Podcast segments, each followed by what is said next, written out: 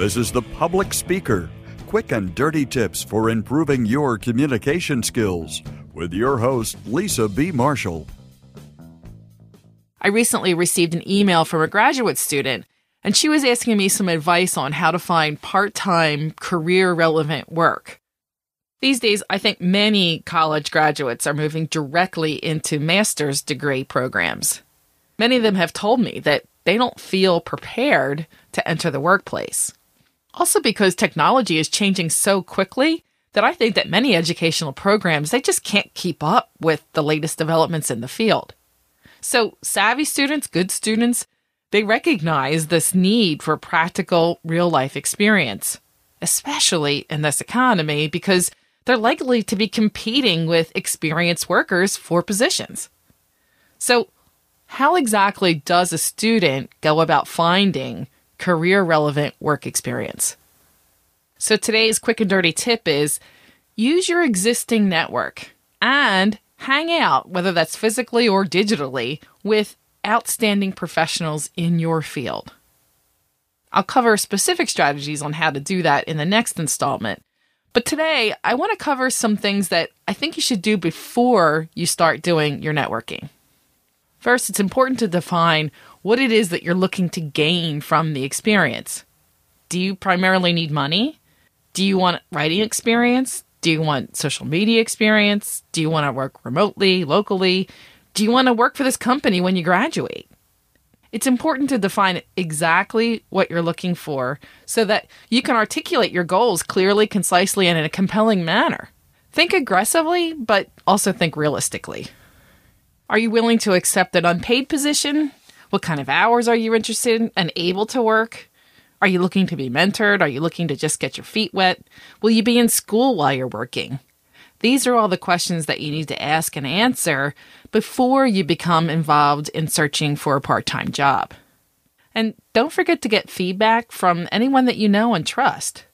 Sometimes your friends know a lot more about you than you would think.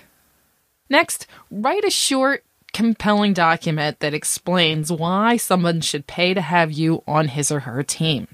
Especially if you're trying to get a paid internship, you're going to need to prove your value and your abilities even if you're looking for an unpaid internship, you still need to convince the person that you'll provide real value and not just suck up time teaching you how to do stuff. I, I know that sounds harsh and I don't mean to be harsh, but I'm telling you from an employer's perspective. So if you're an exceptionally fast learner, then mention that. Do you have some previous experience that you can bring to the table? Definitely mention that. Are you really motivated to learn? Are you an independent, hardworking person? Have you won any awards? Did you complete an interesting project as part of your schoolwork? To be really clear, even unpaid interns cost money. Green employees generally require significant time and attention from staff, and that could be time that they're dedicated to doing their own work or time critical work. When you start trying to network in hopes of getting an internship, remember it's primarily about giving. Think about what you have to offer. An employer is much more likely to give their time freely to you to help you grow professionally if you give your time freely to them to help their business grow. If it's negotiated and executed properly, student positions should be an equal win for both parties. Also, keep in mind that unpaid positions can often lead to paid positions. Think of career relevant experience as an investment in your career. When I hire a person, it's usually after they've worked for me as an unpaid intern, and I know what they can contribute. And I've hired two people that way, and in fact, one of them is working for me part time right now. Take, for example, Zoe, Zoe Ogilvy, the one I was just mentioning. She was an intern here over the summer, but before that, she had two unpaid internships in different fields and was looking for more hands on experience in the field of social media and marketing. When she started working as an intern, I had no idea that she'd end up working for me now. And frankly, I don't think she did either. But everything fell into place because we both were willing to work together.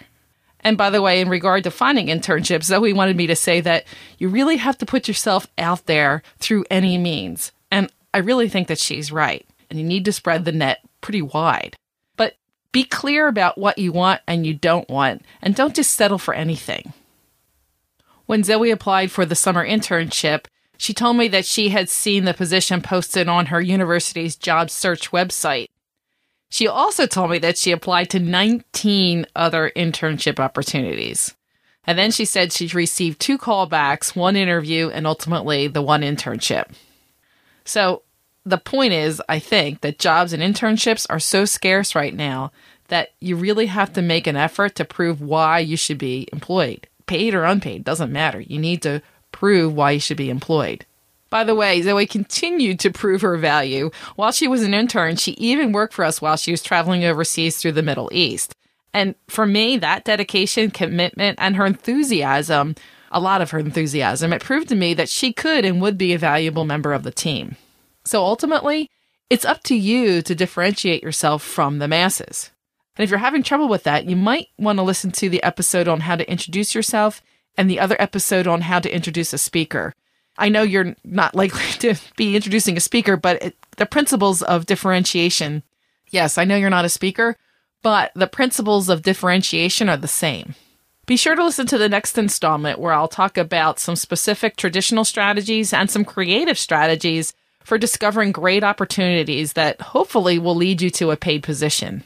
This is the public speaker, Lisa B. Marshall, this week with Zoe Ogilvy. Passionate about communication, your success is our business. And of course, I want to say thanks to Zoe for all of her hard work, for all of her dedication, and for co writing this episode with me. Thanks, Zoe. In fact, if you think about it, she's not only an outstanding person, but she's proof that if you follow these steps, you can land a great internship and a great job. If you have questions about how to communicate better at work, leave a voicemail at 206 350 7970 or email publicspeaker at quickanddirtytips.com. Sign up for Lisa's newsletter or get information about speeches and workshops by visiting lisabmarshall.com. You can find a transcript of this show and links to connect with Lisa at publicspeaker.quickanddirtytips.com.